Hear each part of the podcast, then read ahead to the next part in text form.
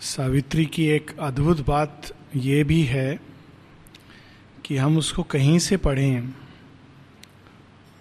वो कंटेक्स्ट हमको पता हो या ना पता हो, कि ये कौन बोल रहा है, क्यों बोल रहा है, किसके लिए बोल रहा है, फिर भी उसके अंदर उससे हमको ना केवल हमारे चेतना के लिए, विकास के लिए लाभ होता है, परंतु ज्ञान के द्वार खुलते हैं। ये अद्भुत बात है सावित्री की।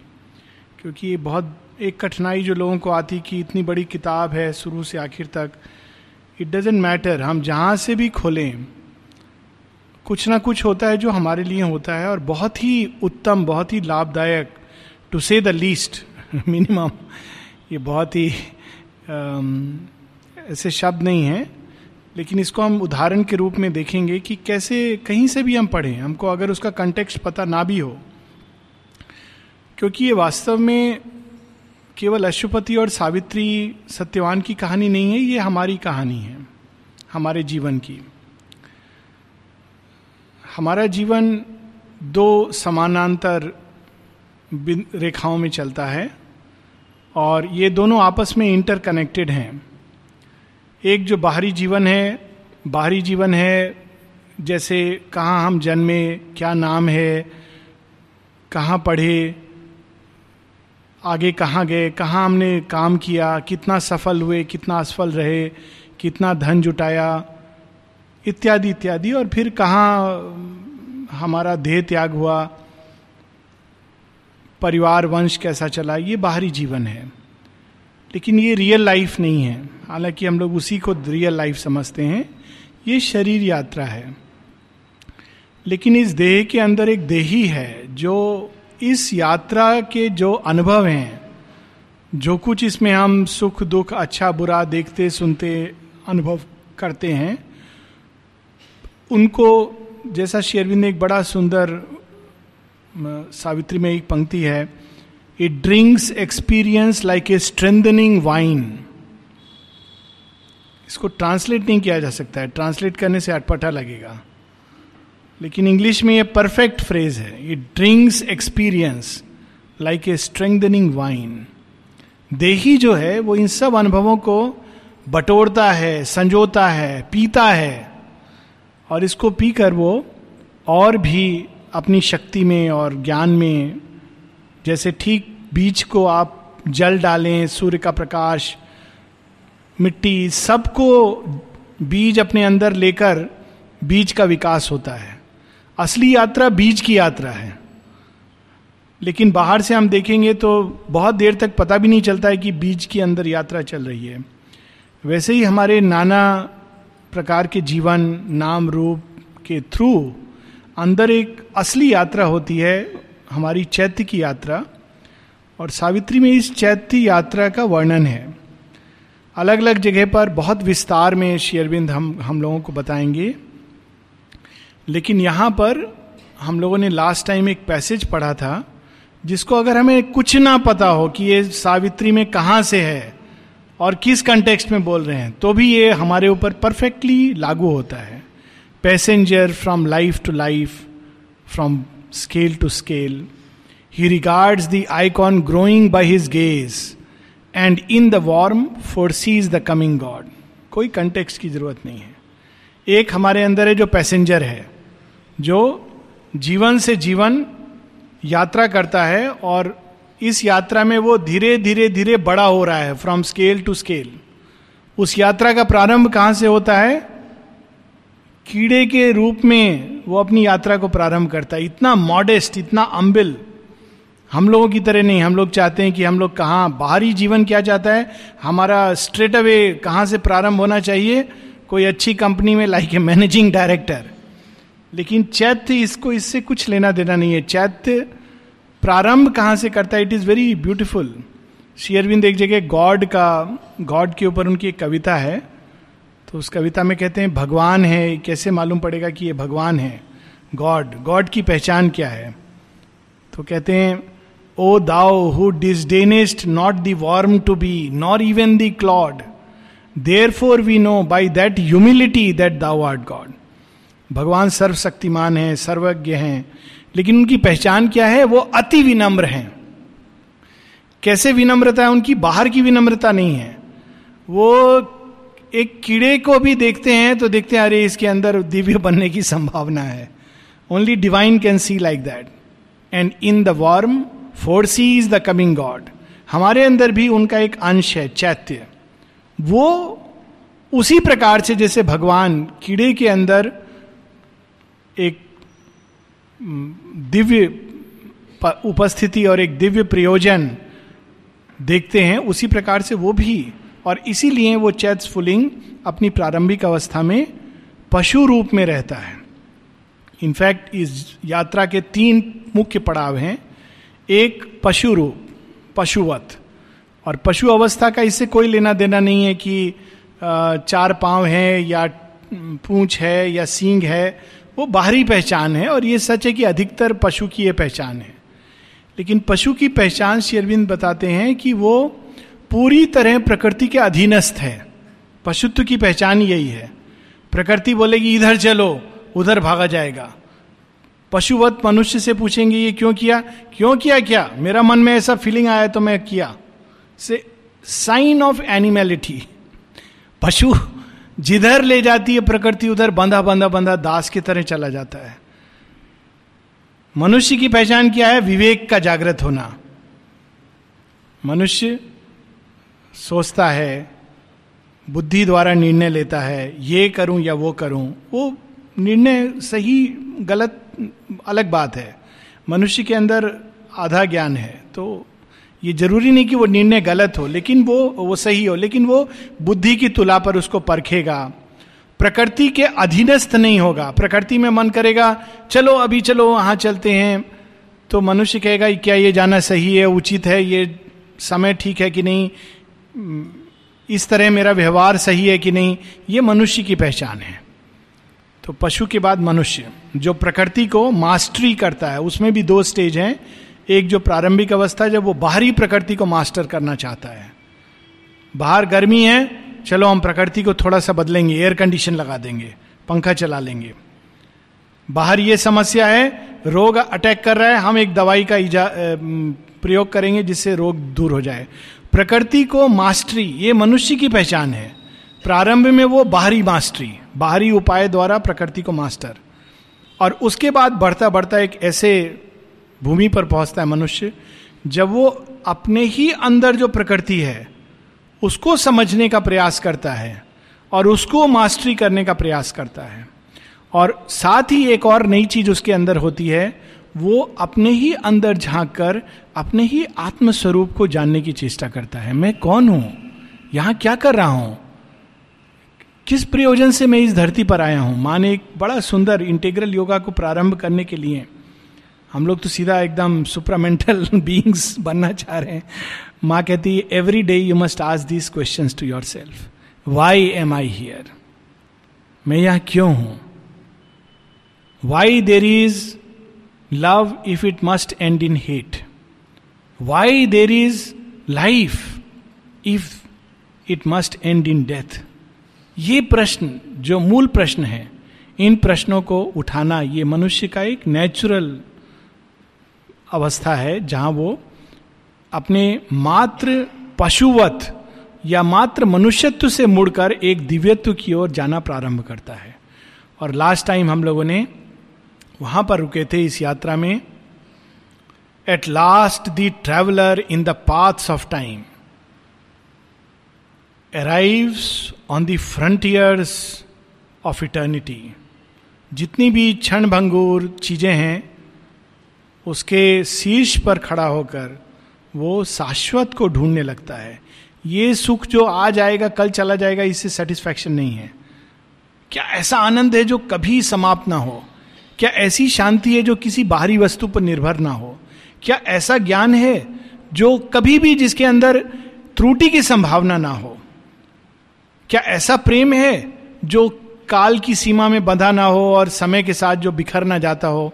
ये जब खोज मनुष्य के अंदर प्रारंभ होती है तब at last the traveller in the paths of time arrive on the frontiers of eternity हम लोग पेज 23 पर हैं तेईस। In the transient symbol of humanity draped, he feels his substance of undying self and loses his kinship to mortality ये शेरविंद इस समय इस यात्रा को बहुत जायंट स्टेप्स में सीधा कंचनजंगा से माउंट एवरेस्ट ऐसी यात्रा ले रहे हैं। लेकिन इस यात्रा के बहुत छोटे छोटे छोटे छोटे चरण हैं जो बाद में विस्तार में बताएँगे और माँ ने जिसको बहुत एक एक कदम को बताया है, लेकिन यहाँ पर बहुत ही संक्षेप में इस यात्रा को शेरविंद बता रहे हैं कि एक क्षण आता है, एक समय आता है, जब अपने अंदर वो किसी एक ऐसे वस्तु को अनुभव करता है जो सदवस्तु है। जिसका विनाश नहीं होता।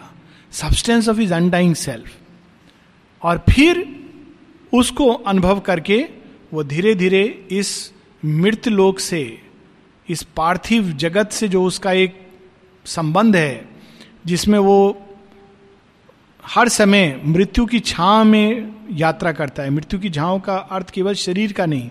कोई भी हमारे अंदर चीज़ें जो प्रकट होती हैं, वो एक काल के बाद मृत्यु के गर्त में चली जाती हैं। उसकी जगह वो धीरे धीरे उसके अंदर एक शाश्वत आनंद, शाश्वत शांति, क्षणिक शांति, क्षणिक आनंद नहीं, शाश्वत प्रेम, शाश्वत ज्ञान प्रकट होने लगता है। और यहाँ पर शेरविंद उसको बड़े सुंदर and loses his kinship to mortality मर्त लोक की चीज़ों से जो बंधन है, उसकी जगह हम उन लोगों से अपना बंधन बांधने लगते हैं, जिनका कभी विनाश नहीं होता, क्षय नहीं होता। मर्त लोक की चीज़ों का विनाश या क्षय होता है। They disintegrate and die a beam of the eternal smites his heart फिर क्या होता है? एक हाथ, एक उज्जवल प्रकाश पुंज शाश्वत लोगों से उतरकर हमको पकड़ लेता है। हमारे अंदर एक कोई द्वार खोल देता है। His thought stretches into infinitude और वो एक ऐसा द्वार है जो देखने में तो संकीर्ण है, पर उससे हम निकल जाएँ तो हम हम एक सीमाहीन, अनंत प्रदेश में प्रवेश कर जाते हैं। जहाँ किसी भी चीज़ की कोई सीमा नहीं है। अभी हर चीज़ की सीमा है। केवल शरीर की ही नहीं, भावनाओं की सीमा है, ज्ञान की सीमा है। एक सीमा के परे हम बंधे हैं। लेकिन उसमें हम एक असीम, अनंत क्षेत्र में प्रवेश करते हैं। His thought stretches into infinitude all in him turns to spirit vastnesses his soul breaks out to join the oversoul और हमारी अंतरात्मा जो इस समय एक पार्थिव जगत के अज्ञान के घेरे में बंधी है, अचानक वो उस अज्ञान के घेरे को तोड़कर फूट पड़ती है। परम ज्ञान परा शांति चिर शांति शाश्वत आनंद की अनंतता में। His life is oceaned by that superlife फिर बड़ी अद्भुत लाइन है he has drunk from the breast of the mother of the world पंक्ति मात्र पढ़ के रोमांच हो जाता है। हम लोगों ने किस माँ का दूध पिया है? दिति का। इसीलिए हम लोग अपने प्रारंभिक जीवन में दैत्य रूप में हैं, राक्षसी व्यवहार करते हैं। माँ दिति अंधकार की माता है। उनका जो ज्ञान है बहुत सीमित है। वो अहम को पोषित करता है। That is the mother of ignorance और उस दुग्ध का पान करके जो हम लोग बड़े हुए हैं, इसी कारण हमारे अंदर अज्ञान और अहंकार की अधिकता है। लेकिन एक समय आता है जब हम वर्ल्ड मदर साक्षात जगत जननी, माँ अदिति की संतान बनना स्वीकार करते हैं और उनके ज्ञान का दुग्ध पान करते हैं। Milk is a symbol of knowledge Ksheer Sagar. Ocean of milk it's ocean of knowledge और उस दुग्ध का जब हम पान करते हैं तो हमारे अंदर शाश्वत ज्ञान का वर्धन होता है। He has drunk from the breast of the mother of the world a topless supernature fills his frame इस सीमित प्रकृति के ऊपर एक परा प्रकृति है। ये सीमित प्रकृति उसकी एक छा मात्र है। असली जो परा प्रकृति है, वो तो छिपी हुई है। फिर जब हम ब्रेक करते हैं अपनी इस सीमा से तो वह परा प्रकृति अपनी छाप इस सीमित प्रकृति के ऊपर डालने लगती है, अपना प्रभाव डालने लगती है, और धीरे धीरे हमारी सीमित प्रकृति उस परा प्रकृति से घुल मिलकर एक होने लगती है। She adopt his spirit's everlasting ground माँ परमा जननी तब हमको अडॉप्ट कर लेती हैं। अब तक हम दीति की संतान हैं। दीति हमको बड़ा करती है। फिर एक टाइम आता है जब कहती अब तुम संभालो। इस बच्चे को मैंने बड़ा कर लिया, अब ये तुम्हारा बच्चा है यू अडॉप्ट और वो कैसे अडॉप्ट करती है हमको? हमारी ही अंतरात्मा को पकड़कर अपने से बाँध देती हैं। कहती है, अब तू जिधर भी जाएगा, इसके आधार पर मैं तुझे चलाऊँगी। She ties herself consciously to the psychic being she adopt his spirit's everlasting ground उसके द्वारा वो प्रकृति को अब चेंज करेंगी और नचाएँगी। अगर वो प्रकृति के किसी भाग को पकड़ेंगी तो तो प्रकृति तो चेंज होती रहती है। परंतु एवर लास्टिंग ग्राउंड हमारी जो आत्मा का जो ग्राउंड है that is the everlasting ground हम आज इस नाम रूप में हैं, कल दूसरे नाम रूप में रहेंगे। हम आज इस प्रकृति के साथ पैदा हुए हैं, कल दूसरी प्रकृति के साथ पैदा होंगे। परंतु माँ और हमारा संबंध एक बार जुड़ गया तो वो अटूट है। क्यों? उन्होंने हमको इस प्रकृति और नाम रूप के आधार पर नहीं पकड़ा है। वो इस बेसिस पर नहीं पकड़ देंगे कि अच्छा ये फला फला नाम ये वहाँ से आया इसको हम अपना बनाते हैं। उन्होंने हमारी अंतरात्मा में हमको पकड़ा है और ये बंधन अटूट है। As the security of her changing world and shapes the figure of her unborn mights immortally she conceives herself in him what a beautiful powerful line क्या कर रही है माँ? हमारी इस अंतरात्मा में हमको पकड़कर, अटूट बंधन बांधकर धीरे धीरे हमारी प्रकृति को उनके रूप में गढ़ रही हैं। अब तक हमको निम्न प्रकृति ने रचा है। इसीलिए हमारे विचार इतने सीमित हैं। They don't stretch into infinitudes infinitudes की कल्पना मात्र से आदमी कहता है ओ ये तो बड़ा सिरदर्द होता है ये सब सोच के। हमारा जीवन सीमित लक्ष्य को लेके सोचता है नॉट सुपर लाइफ लेकिन जब वो एडॉप्ट करती हैं हमको तो धीरे धीरे धीरे वो हमारी प्रकृति को अपने अनुरूप ढालने लगती हैं। Immortally she conceives herself in him in the creature the unveiled creatrix works अभी भी माँ ही पीछे काम करती हैं। शेयरविंद ने जो पत्र है माता पुस्तक में, दूसरे पत्र में लेते कि divine works but is hidden behind the yoga maya and work through the ego of the jiva ये भी निम्न प्रकृति में ही वही काम करती हैं, लेकिन पीछे छिपी हुई हैं, पर्दे के पीछे।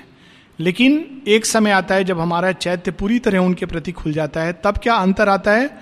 तब वो अनवेल्ड अपने को पूरी तरह अनावृत करके, खुले रूप में उस प्राणी के अंदर और उस प्राणी के थ्रू इस संसार में कार्य करती हैं। In the creature the unveiled creatrix works her face is seen through his face her eyes through his eyes उसके चेहरे में माँ का चेहरा, उसकी आँखों में माँ की आँखें। चंपक लाल जी एक बार माँ को कहते हैं कि मैंने अपना आँख डोनेट करने का निर्णय लिया है तो आपका इस बारे में क्या विचार है? माँ की ओपिनियन माँ कहती है immediately she kept her eyes hands on his eyes अपना हाथ उनके आँख पे रखा। बोली no no no these are my eyes तुम्हारा अधिकार नहीं है कि किसी को दे दो तुम ये आँखें। मेरी आँखें हैं। इन आँखों के थ्रू मुझे जो काम करना है, इसको, जो शक्ति उड़ेलनी है संसार में you cannot give it to just anyone anywhere it has a special purpose तो his face her face is seen through his face her eyes through his eyes साक्षात्कार कठिन है मनुष्य के लिए, पर एक तादाद में हम लोग पा सकते हैं। Her being is his through a vast identity then is revealed in man the over divine तब मनुष्य के अंदर वो क्षण आता है, जब जो भगवान छिपे हुए हैं अंदर, बाहर आ जाते हैं और मानव रूप में भगवान प्रकट होते हैं। चंपक लाल जी निरोधा ने एक बार श्री अरविंद से पूछा, कहा, आप तो सुप्रीम डिवाइन हैं। शेरविंद कहते हैं, इसका क्या मतलब हुआ? ये तो ये बात हुई कि तुम भी वही हो, हम सब वही हैं। और फिर उन्होंने स्वामी विवेकानंद का एक सेंटेंस कोट किया। स्वामी विवेकानंद से जब किसी ने पूछा कि हु इज़ ईश्वर स्वामी विवेकानंद वॉज़ ज्ञान योगी। And he had a leonine way of answering ही प्रश्न अगर किसी और से पूछा जाता तो वो दूसरे ढंग से उत्तर देता। राखाल दूसरे ढंग से उत्तर देते। पर स्वामी विवेकानंदा का उत्तर था, ईश्वर के आमी थे ईश्वर।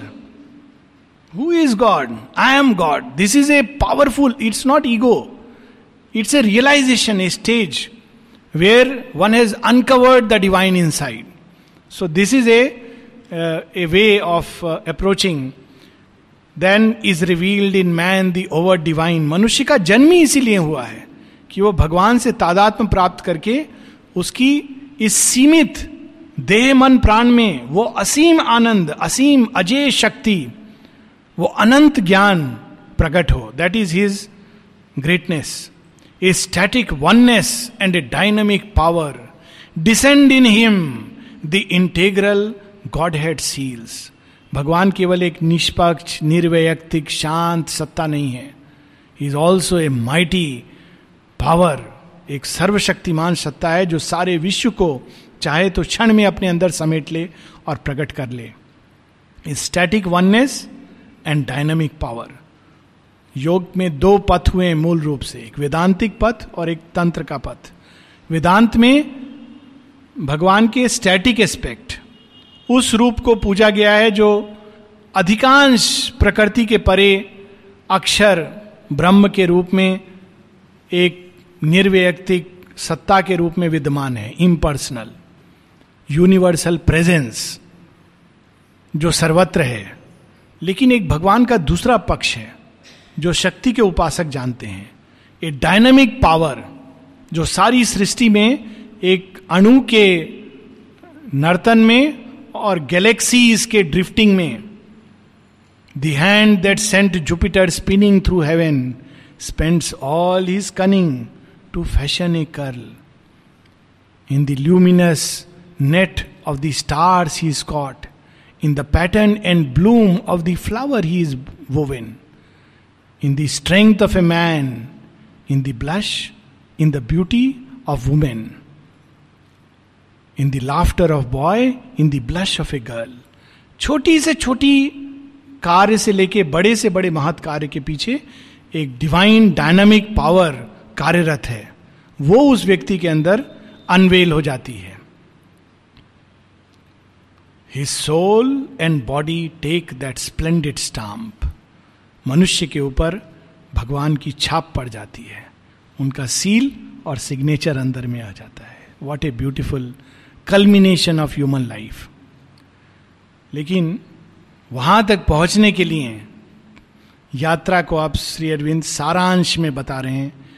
A long dim preparation is man's life इस स्थान पर पहुँचने के लिए ये पूरी यात्रा एक धीरे धीरे धीरे चलने वाला तैयारी है। अब तक जो कुछ हमारे जीवन में हो रहा है इट इज़ ए तैयारी for that great point a long dim preparation is man's life a circle of toil and hope and war and peace tracked out by life on matters obscure ground. In his climb to a peak, no feet have ever trod. मानव यात्रा बहुत ही धीरे धीरे मनुष्य चलता है। और बहुत बार तो एक ही स्थान पर दस बार घूमता है चक्कर लगाता है। एक अनुभव से नहीं सीखता है वही गलती करता है दोबारा। फिर भी नहीं सीखता है तीसरा बार करता है चौथा बार करता है। Long dim preparation is man life Shri Aurobindo ने इसका बड़ा सुंदर उदाहरण दिया, ये उदाहरण श्री रामकृष्ण परमहंस ने भी दिया है कि आदमी की क्या अवस्था है? ऊँट ऊँट झाड़ खाता है जिसमें वो थॉर्न्स होते हैं, कांटा होता है। खाता है, मुख के अंदर रक्त निकलता है, लेकिन खाएगा ज़रूर। रक्त निकलेगा, फिर खाएगा। तो हम लोग सीखते नहीं एक अनुभव से, एक बार, दो बार, कितने जीवन बार बार long dim preparation is man life tracked out by life on matter's obscure ground क्यों? ये जड़ तत्व तो समझता नहीं है। इसको समझाने के लिए बहुत बार पीटना पड़ता है। He seeks through a penumbra shot with flame penumbra एक किसी, अगर हम शिखा अग्नि शिखा या दीप शिखा को देखें तो उसके चारों तरफ़ एक अर्ध प्रकाश अर्ध अंधकार का एक एरिया होता है। He sees through a penumbra shot with flame a veiled reality half known ever missed कभी कभी उसको एक अंतर्भाष होता है। शायद कुछ प्रकाश है, कुछ आदर्श है, कुछ तो है, कोई शक्ति है। लेकिन फिर वो आधा सीखता है, आधा महसूस करता है, लेकिन वो कभी उसको मिलती नहीं। ये मनुष्य का जीवन है, साधारण जीवन। ये ever missed is not his finality but is present actuality a search for something और सम वन नेवर फाउंड वास्तव में जीवन में हम क्या ढूंढते हैं? इवन मनुष्यों में क्या ढूंढते हैं? माँ बच्चे में क्या ढूंढती है? परफेक्ट बच्चा। प्रेमी, दूसरे प्रेमी में क्या ढूंढता है? परफेक्ट मैच बच्चा पेरेंट्स में क्या ढूंढता है? परफेक्ट पेरेंट्स समाज में हम क्या ढूंढते हैं? परफेक्ट समाज। हम ढूंढ क्या रहे हैं? Perfection perfect one perfect love कहा मिलेगा? हमको लगता है बाहर मिलेगा। ये हमारी गलती है। सो so, शेरविंद कह रहे हैं इज़ सर्च फॉर समथिंग और सम वन नेवर फाउंड क्यों? जहाँ ढूंढना चाहिए वहाँ नहीं ढूंढते हैं। हम सब जगह ढूंढते हैं केवल वहाँ जहाँ हमको ढूंढना चाहिए। Cult of an ideal never made real here क्यों? माने एम वो साइंस ऑफ़ लिविंग में क्या लिखा है? A nameless life is always a miserable life और फिर आगे कहती हैं but never forget that the perfection you are seeking outside you must first realise within yourself हमको क्यों नहीं मिलता है? हम कहते हैं, वो व्यक्ति परफेक्ट होना चाहिए। जब नहीं मिलता है तो हम और टाइम लूज करते हैं डिप्रेशन में जाके. फिर उसके बाद और टाइम लूज करते हैं, दूसरे को देख के लगता है, ये परफेक्ट होगा। वो नहीं था, ये परफेक्ट पक्का होगा। फिर थोड़े समय बाद हमको पता चलता है, ये भी परफेक्ट नहीं है। फिर हम तीसरे को ढूंढते हैं।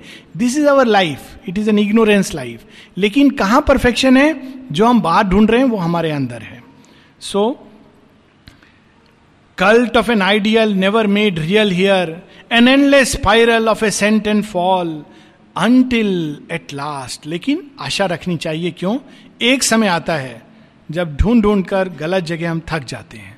तब हम कहते हैं let us try the real place कहते हैं कि अंदर एक द्वार है, कहते हैं कि अंदर एक चैत्य सत्ता है, भगवान छिपे हैं। एक बार ये भी ट्राई करके देखते हैं।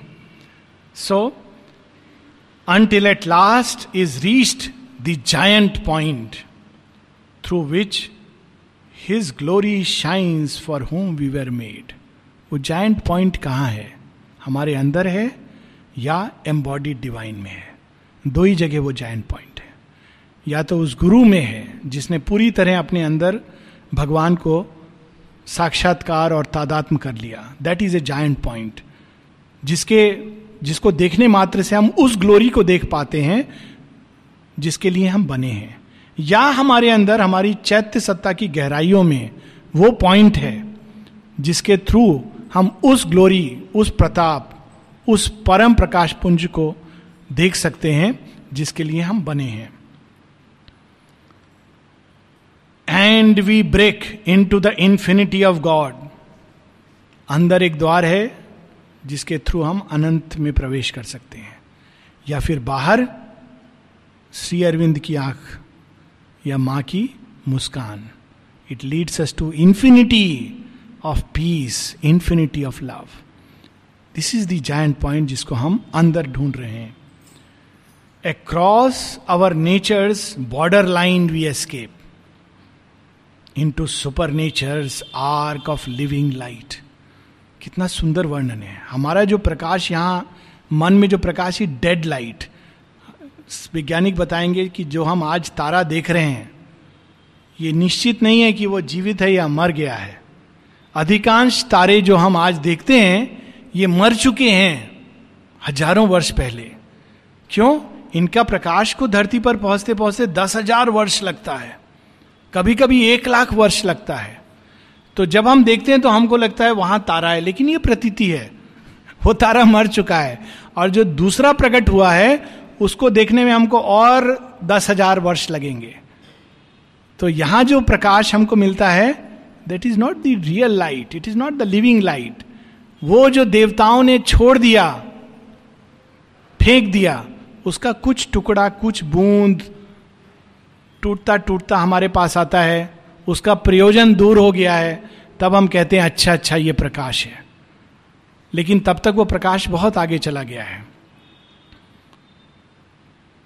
अवतारों के जीवन में यह होता है, माँ कहती हैं that man has a tendency to deify the avatar of the past in opposition to the avatar of the future जो पाँच हज़ार वर्ष पूर्व जो अवतार हैं, उनको आज मनुष्य कहता है हाँ ये अवतार हैं। पूजा करता है। जीता फिर भी नहीं है ट्राई नहीं करता है जीने का। जो आज का अवतार है उसको अपोज करता है। ये किसने बोला है?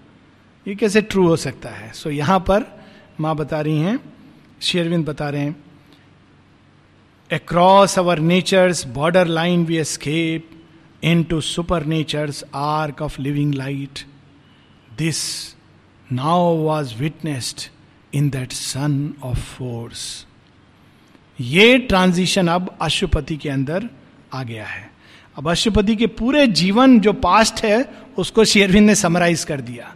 साथ ही हमारे जीवन को समराइज कर दिया कि अशुपति हालाँकि अवतार हैं, उच्च लोक से आए हैं, परंतु अवतार को भी इस यात्रा से गुजरना पड़ता है ताकि वो ये सब पूरी पृथ्वी को देख समझ सकें और फिर उस पॉइंट पर आते हैं। शेयरविंद से किसी ने पूछा था what were you doing in your previous life when you were not as avatars शेयरविंद कहते हैं carrying on the evolution Buddha की कहानी में भी हम देखते हैं, इस कहानी का सांकेतिक अर्थ है कि वो पहले हाथी थे, बंदर थे, इत्यादि इत्यादि।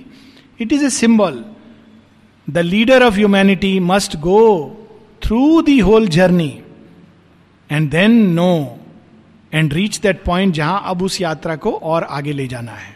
So they don't become spear heads of humanity just like that this now was witnessed in that son of force ये ट्रांजिशन अब अशुपति के अंदर प्रकट हो रहा है। क्या ट्रांजिशन जब वो इस सीमित चेतना से बाहर निकलकर उस अति चेतन में प्रवेश करने वाले हैं। जब वो अज्ञान के घेरे को तोड़कर ज्ञान की शाश्वत भूमि में प्रवेश करने वाले हैं।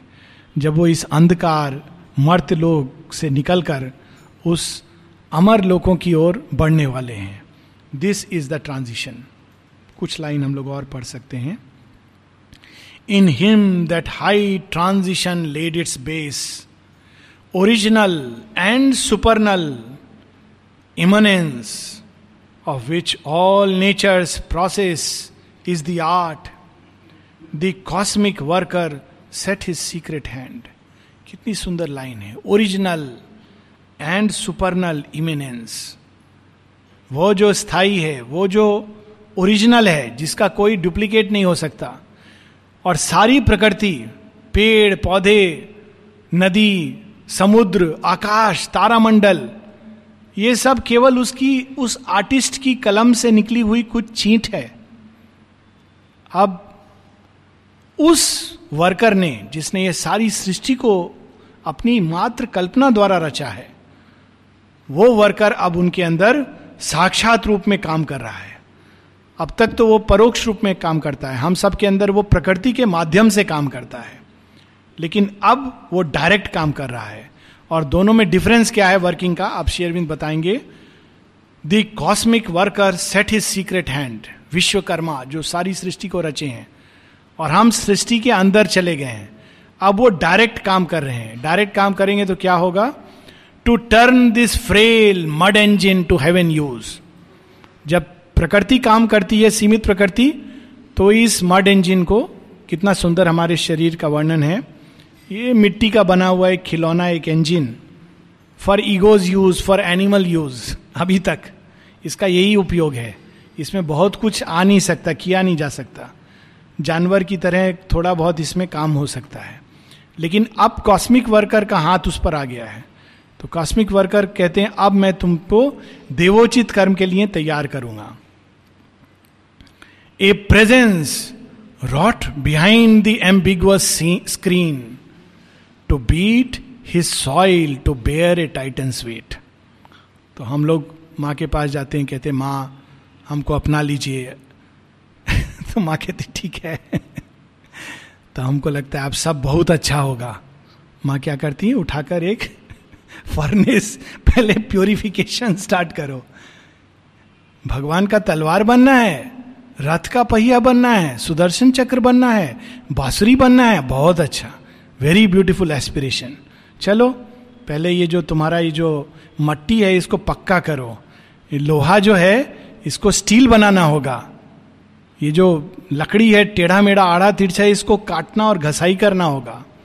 तो वो भाव यहाँ पर है कि जो छिपा हुआ अंदर प्रेजेंस था, अचानक बाहर आ जाता है स्क्रीन के बाहर।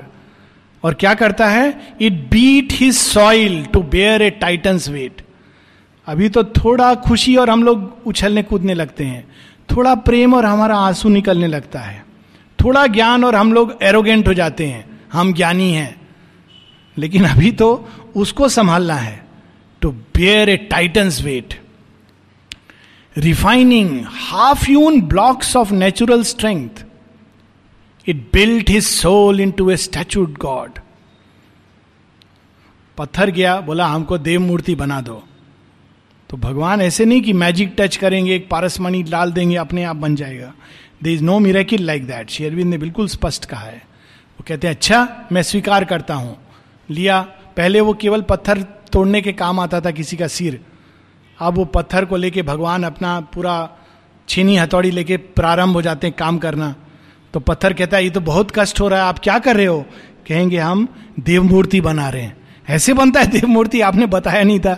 इसलिए श्री अरविंद ने स्पष्ट लिख दिया है लेटर्स ऑन योगा में this is a difficult path ये जान करके आओ कि देव मूर्ति बनाना ये सुनने में बहुत अच्छा है और बनने में भी बहुत अच्छा है। लेकिन तब जब ये श्रद्धा हो कि जो कुछ हो रहा है, चीनी हथौड़ी जो पड़ रहा है, भगवान का हाथ है। If you can see that then it's a beautiful and delightful process अगर हम वो नहीं देख पाते हैं, तब हम कहते हैं, ये क्या, कैसा, हम तो सोच रहे थे देवता बन जाएँगे।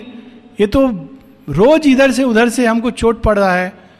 तो यहाँ पर वो भाव है it built his soul into a statued god the craftsman of the magic stuff of self who labours at his high and difficult plan in the wide workshop of the wonderful world modelled in inward time his rhythmic parts then came the abrupt miracle वही जो पूरे विश्व में, पूरा विश्व उसकी laboratory है, जिसमें वो एक बहुत डिफ़िकल्ट काम भगवान ने अपने ऊपर लिया हुआ है और उसको करने में लगा है। वो अब मनुष्य के अंदर, उस मनुष्य के अंदर, अशुपति के अंदर और हम सब के अंदर जब हम उस पॉइंट पर पहुँच जाते हैं डायरेक्टली काम करने लगता है। और कैसे काम करता है? हर एक पार्ट को प्रिपेयर करता है, फिर उसको रिदम में डालता है, बाकी पार्ट के। एक पार्ट तैयार हो गया, किनारे रख देता है, जैसे एक फैक्ट्री में होगा, फिर दूसरे को उठाएगा। काम करके लास्ट में जब उनको असेंबल करता है, तब it becomes like an abrupt transcendent miracle हम लोग लास्ट पार्ट देखते हैं। कहते अरे, क्या अद्भुत प्रोडक्ट है। भगवान का बनाया हुआ। लेकिन कैसे बनाया है? और कैसे उस आत्मा ने वो सब उनका भार सहा है? दैट इज़ द स्टोरी जो श्री अरविंद आगे बताएँगे। हम लोग यहाँ रुकेंगे। Then came the abrupt transcendent miracle